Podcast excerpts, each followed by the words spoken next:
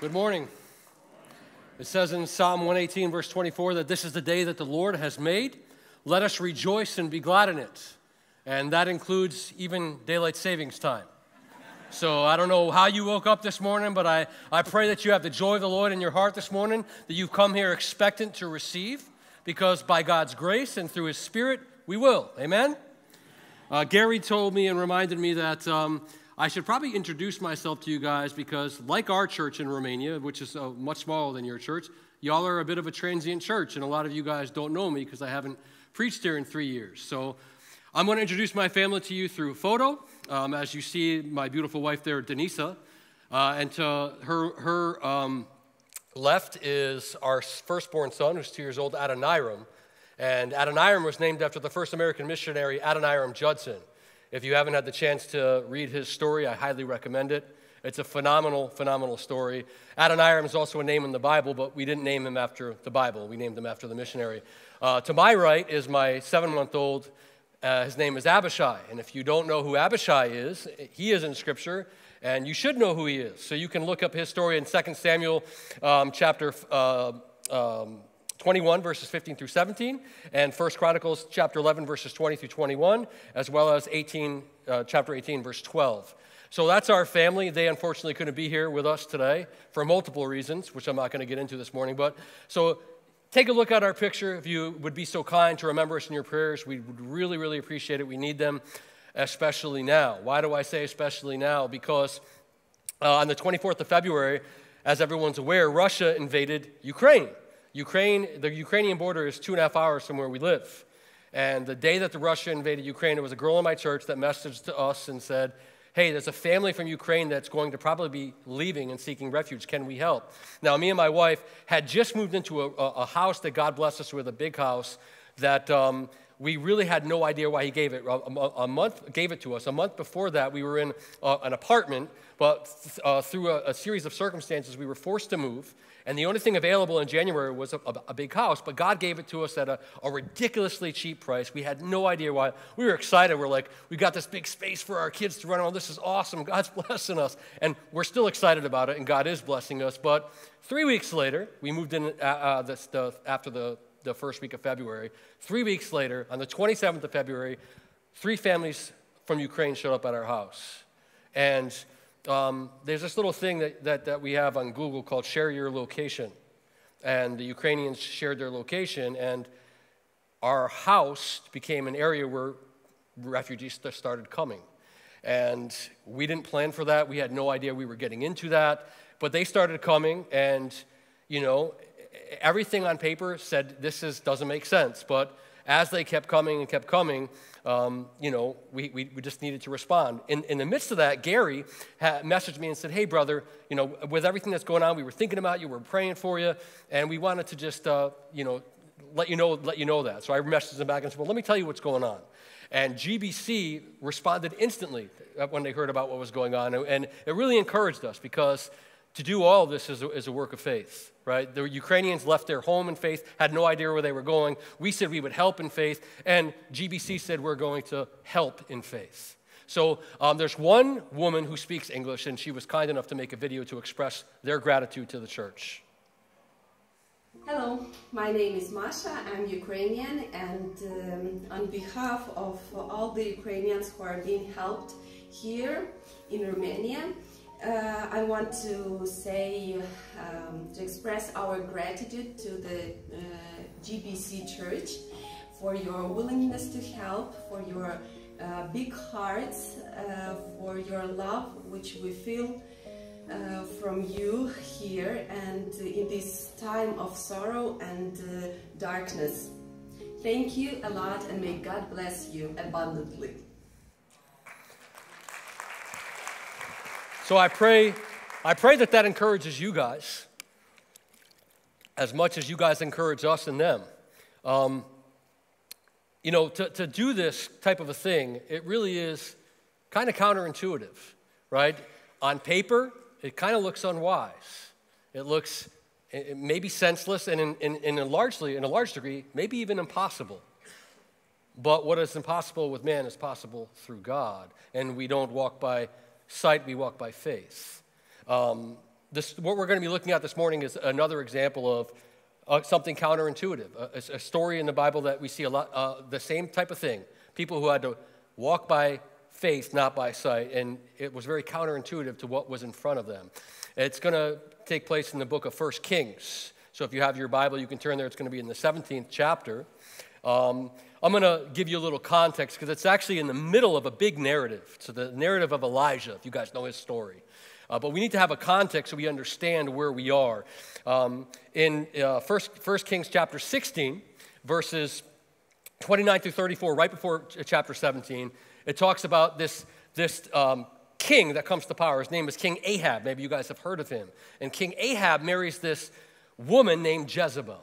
And Jezebel is from an area called Sidonia, right? She, she, she marries, he marries Jezebel, and Sidonia was an evil pagan land. They were an, an area that was worshiping false gods, and Ahab marries her, and, and that marriage, that unequally, unequally yoked marriage, led to Baal worship. It led to a worship of a false god, and in verse 32, it says that Ahab set up an altar to this god, and uh, he led his people astray. The whole nation was to be worshiping Baal. So he was a very evil king. And it says in verse 33 that um, Ahab did more to anger the God than any other king before him. So Ahab was really, really evil. And he, he led the, the country towards idolatry. And in chapter 17, verse 1, we see God's judgment pronounced through Elijah. Elijah says, There's going to be a famine in the land. Right? God is a just God. He doesn't let sin go unpunished. He says, I am going to punish sin. There's going to be a famine in the land. He announces it through uh, Elijah, who says, It's not going to rain for three years until I say it will. And then um, what we see happen is God takes Elijah off to, li- to live for a while near this creek. He lives near this creek, and that's to give him water. And then also these ravens bring him food supernaturally. The ravens bring him food to eat. But what happens in, the, in verse um, 7 of chapter, chapter 17, it says that the, the creek dries up and God takes Elijah elsewhere. That's where we're going to pick up our text this morning, and we're going to read it uh, as we talk about it. So if you have your Bibles and you're there, chapter 17, we're starting at verse 8. And the way we're going to do this is normally I would read the text and then talk about it, but we're going to read the text as the story unfolds, as we talk about it. So it says in, in, in verse 8, beginning in verse 8, it says, Then the word of the Lord came to him, meaning Elijah, Arise and go to Zarephath, which belongs to uh, Sidon and dwell there. Behold, I have commanded a widow uh, there to feed you. Okay, so let's stop here. What we see here is God giving this word to Elijah, telling him to get up and go. The, the creek's dried up, you need to go. But what's very interesting is where he tells him to go.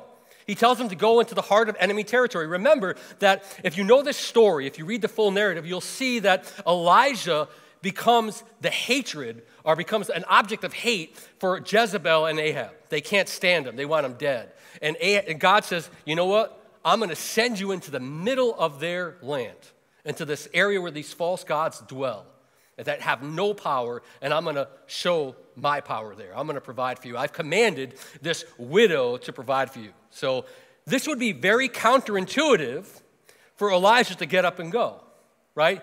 It would be like you know, uh, to give you a, an example, it would be like God saying to a Ukrainian, go into the middle of the Russian army right now. I'm going to provide for you there. That's, that's kind of the context. So Elijah has a choice to make. What does he do? Let's, let's continue reading.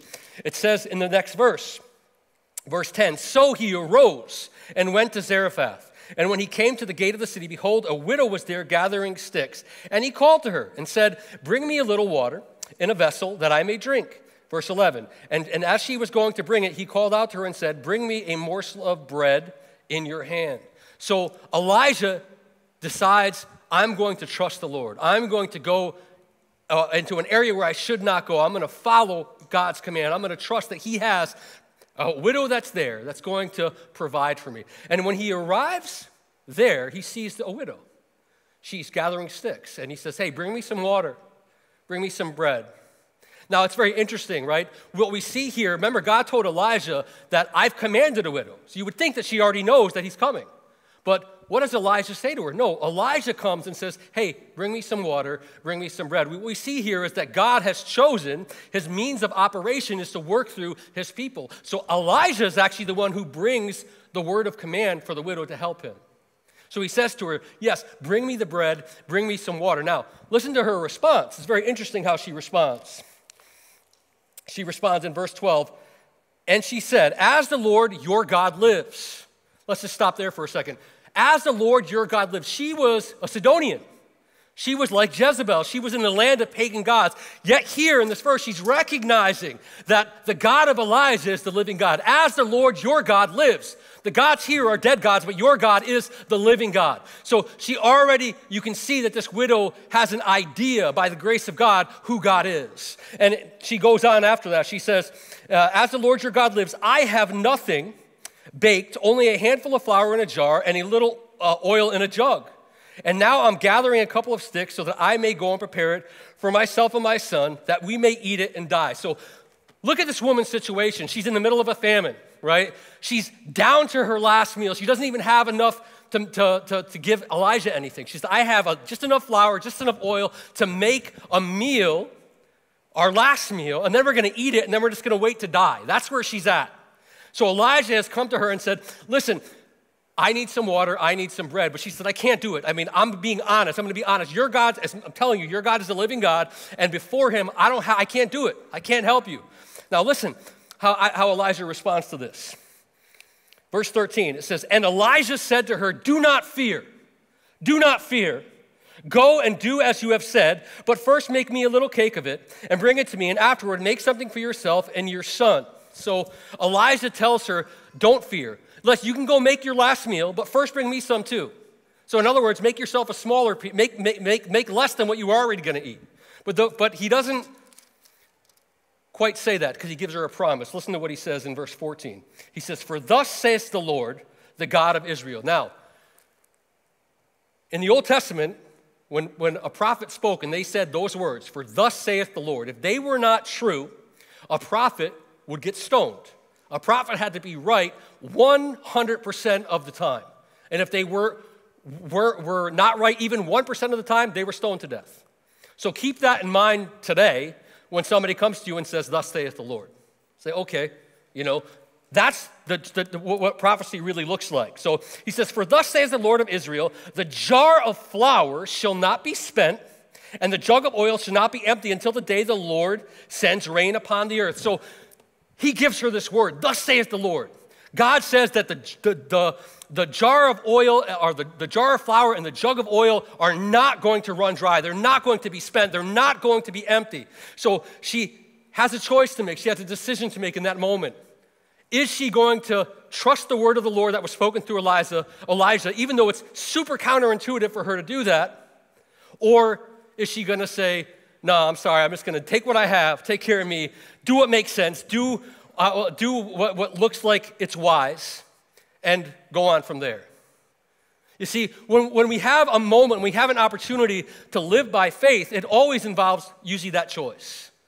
Now, the, the, the, our, our faith, our Christianity is something that is faith, right? It's, it's, a, it's, a, it's, a, faith that we have, a faith that we trust in Jesus. We don't see him, but we believe that he lived a, a perfect life, that he died and rose again.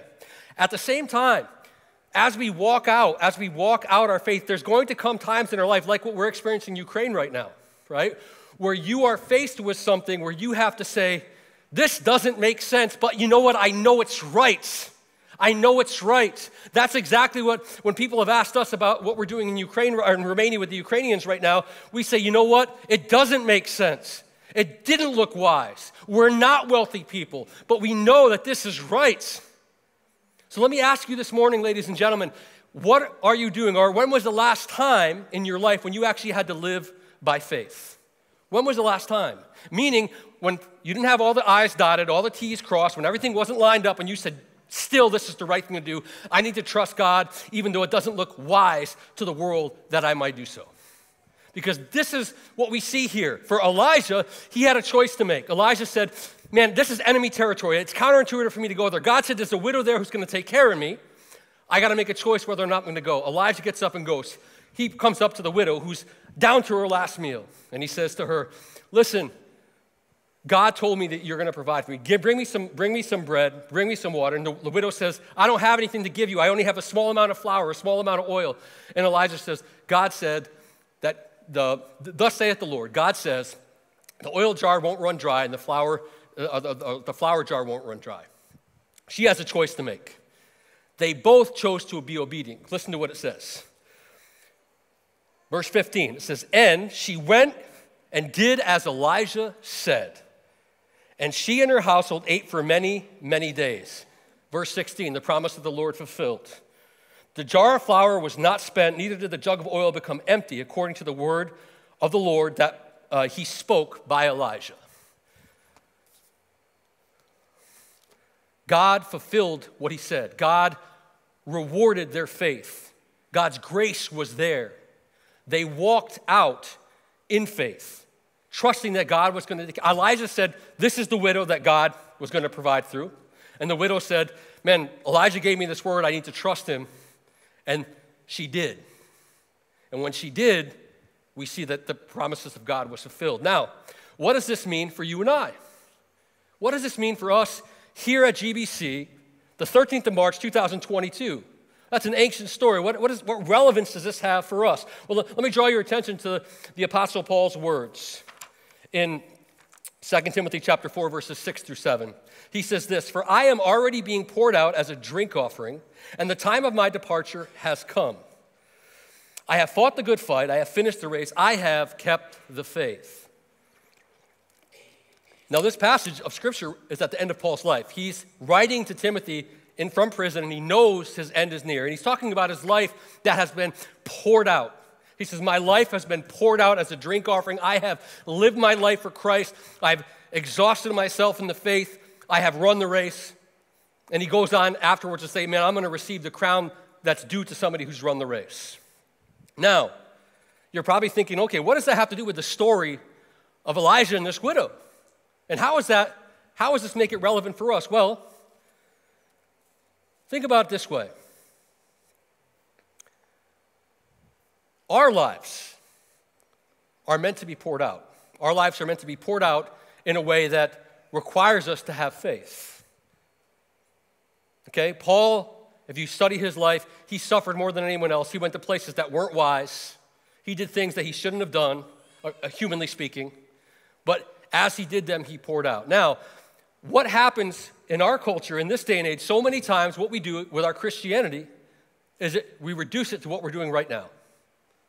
We reduce it to what we're doing right now. We come, we gather, we, we worship God in song, which is a beautiful thing. We sit on the pews, or we sit in the seats, whatever you have, and you hear a message of God, and then you decide whether or not you like it, right? You say, well, the word was okay, and you go on with your life.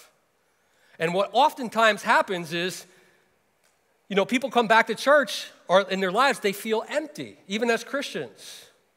They say, man, you know, I just, I'm struggling in my spiritual life, man. I, I, I just don't see God. I don't feel God. I don't, I don't see Him at work in my life.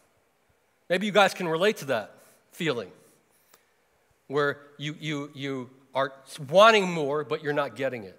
And one of the reasons why we don't is because we don't do what we're supposed to do, which is take that which God has given us and bringing it to the world. And what I mean by that is the gospel of Jesus Christ.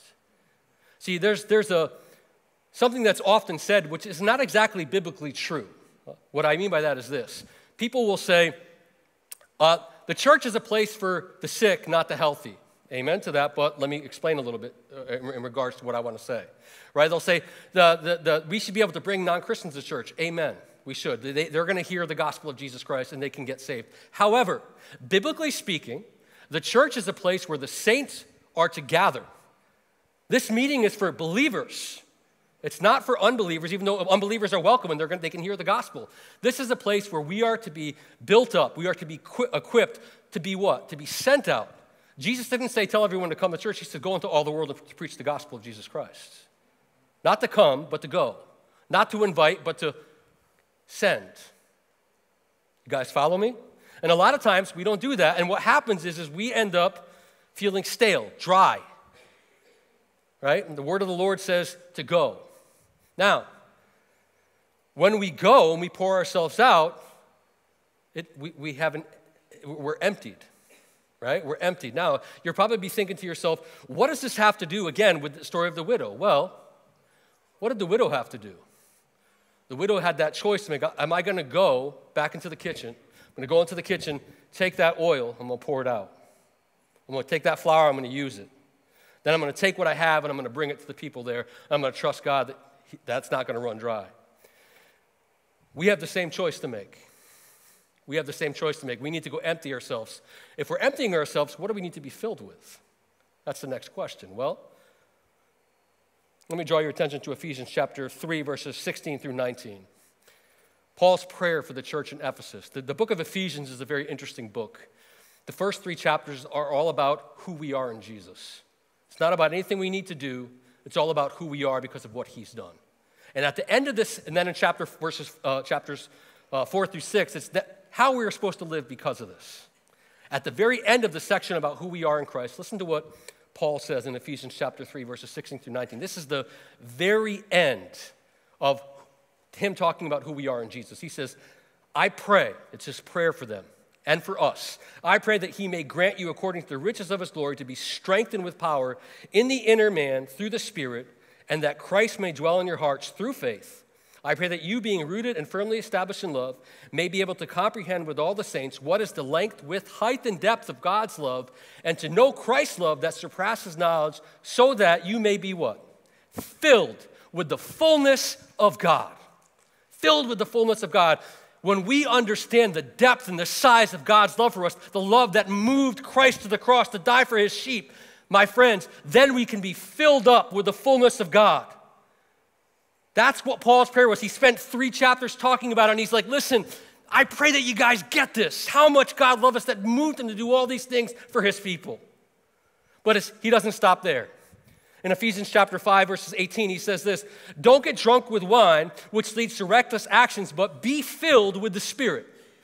That phrase, be filled with the Spirit, in the Greek, you can think of it this way keep being filled with the Spirit. Now, before any of you guys think that I'm going crazy charismatic here this morning.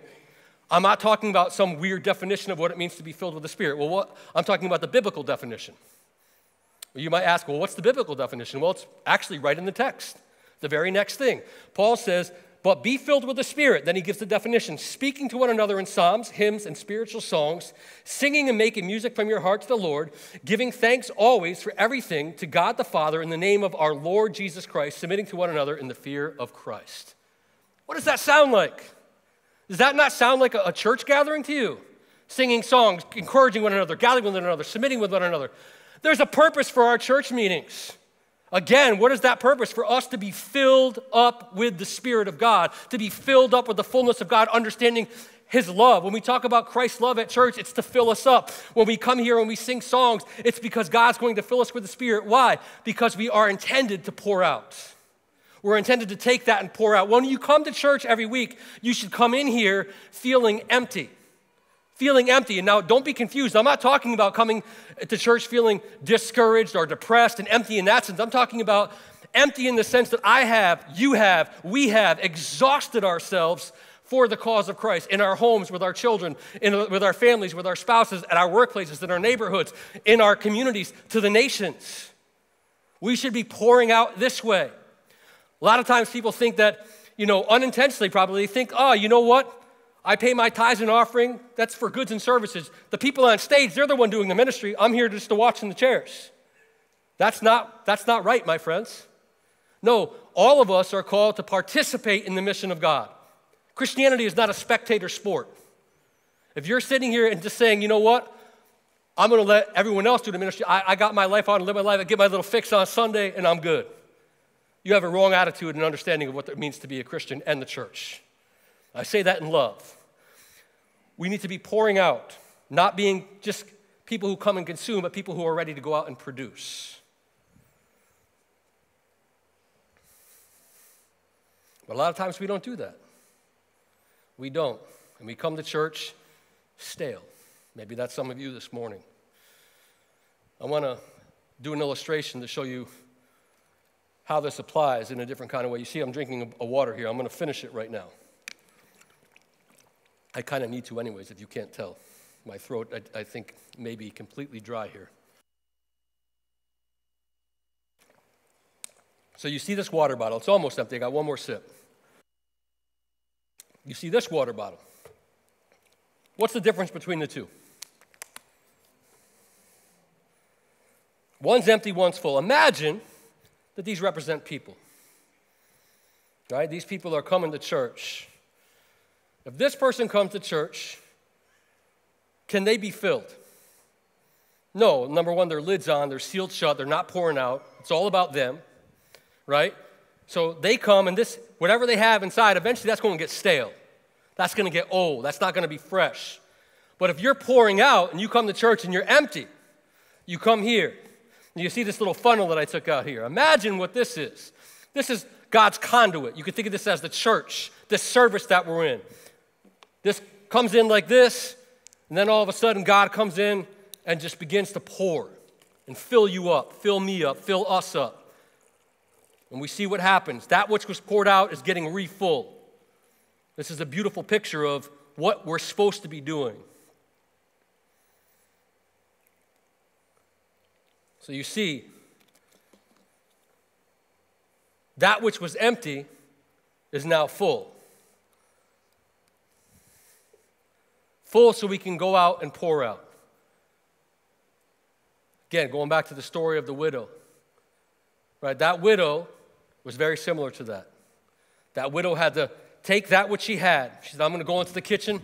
I'm going to use it. I'm going to get, get stuff. I'm going to go out. I'm going to bring bread to Elijah and my son.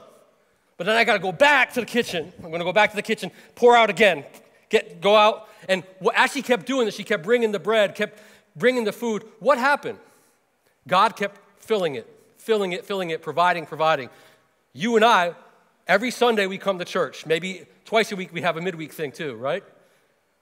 We come every week. Why? God begins to fill us up. We go out, we pour out. What do we pour out with? We're not bringing physical bread, although maybe some, sometimes what we do may include physical bread.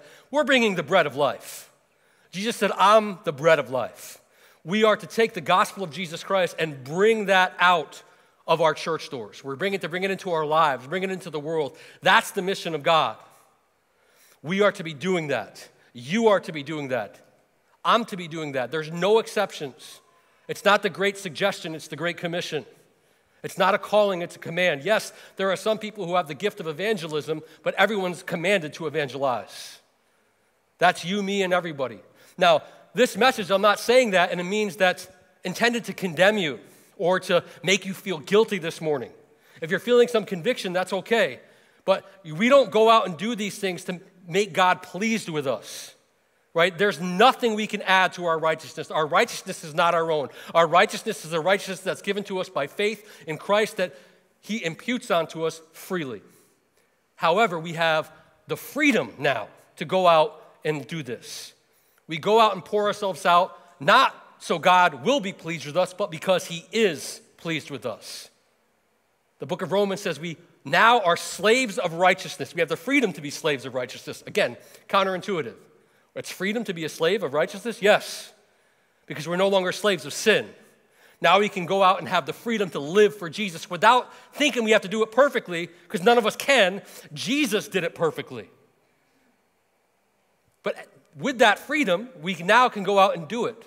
My question to you, brothers and sisters, this morning is Are you doing it? Now, maybe some of you guys are sitting here saying, you know what, man? I know that I, I'm, I'm not doing it. All right, if you're not doing it, well, today's the day to start. You know, all you got to do is say, the same way we woke up this morning and said, hey, praise God for another day. This is the day that the Lord has made. Let us rejoice and be glad in it. You can also say, Lord, thank you for your word. Thank you for your word that reminded me what I'm supposed to be doing, that I'm supposed to be going out and pouring out. Um, Maybe you're here and you are doing this, and this is just an encouragement to you. That's my intention for everybody, by the way. This week I heard a, a something, somebody say encouragement just means to bring courage. Not really sure if that's true or not, but I, I like it. We're bringing courage to you this morning. We're encouraging you to go out and do what we're supposed to do. That's it. It's not going to make you more, it's not going to make God more pleased with you, but it is going to make you feel more alive. When you begin to share your faith, I, I promise you, when I share my faith, even if people don't get saved, when you open your mouth and you speak the gospel of Jesus Christ, when you tell people what Jesus has done, something in you as a believer comes alive and you say, This is what I'm supposed to be doing. This is what it's all about. Is it scary? Yes. Is it uncomfortable? Yes. Is everyone going to like you? No. They didn't like Jesus. Right? The, as Isaiah says, he was despised and rejected by men, not accepted by men. John chapter 3, verse uh, uh, uh 19 through 20 says that light came into the world, but the darkness hated the light. We talked about this on Friday night. So don't expect everyone to like you, but that's okay. We go out and we love them anyways. We tell them the truth anyways. And when we do that, it's like going to the gym. If, you ever, if any of you guys have ever gone to the gym, when you first start out, you're out of shape. How, would, how was that first week? Dude, well, that, that's brutal, man. You got that soreness, you know. But there's another part of you that likes the soreness. You're like, yeah, all right, man, I, my body's still alive. I still got something in me. And after a while, you get used to going to the gym. Then you look forward to it. Our running's another way, same thing. That first run, the first couple days, you're like, then all of a sudden you get your wind, right? Evangelism and mission pouring out, it's the same way.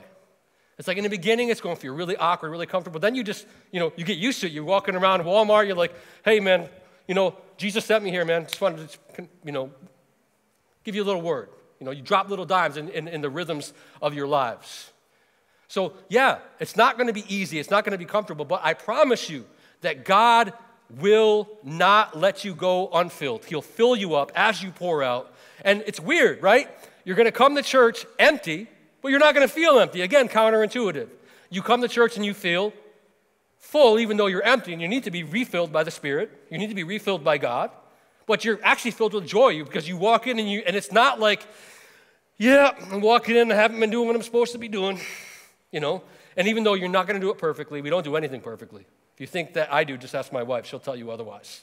So, none of us do things perfectly, but this is where God's grace comes in. His grace is sufficient in our weakness. That doesn't mean we don't try to grow and don't try to be better. No, we walk in, in, we walk in, in, in greater grace. We pray for greater grace. So this morning, I just want to encourage you with that. And I pray that you're encouraged with that. So let us take that which we receive, that which we've been given, that somebody loved us enough to pour out and tell us about Jesus. Let us go do likewise. Start in your home, with your children, with your family. Move to your neighborhoods, communities, and, and wherever God takes you. But do something. Let's pray. Jesus, thank you so much for the opportunity to be here this weekend. Thank you so much for the people in this place.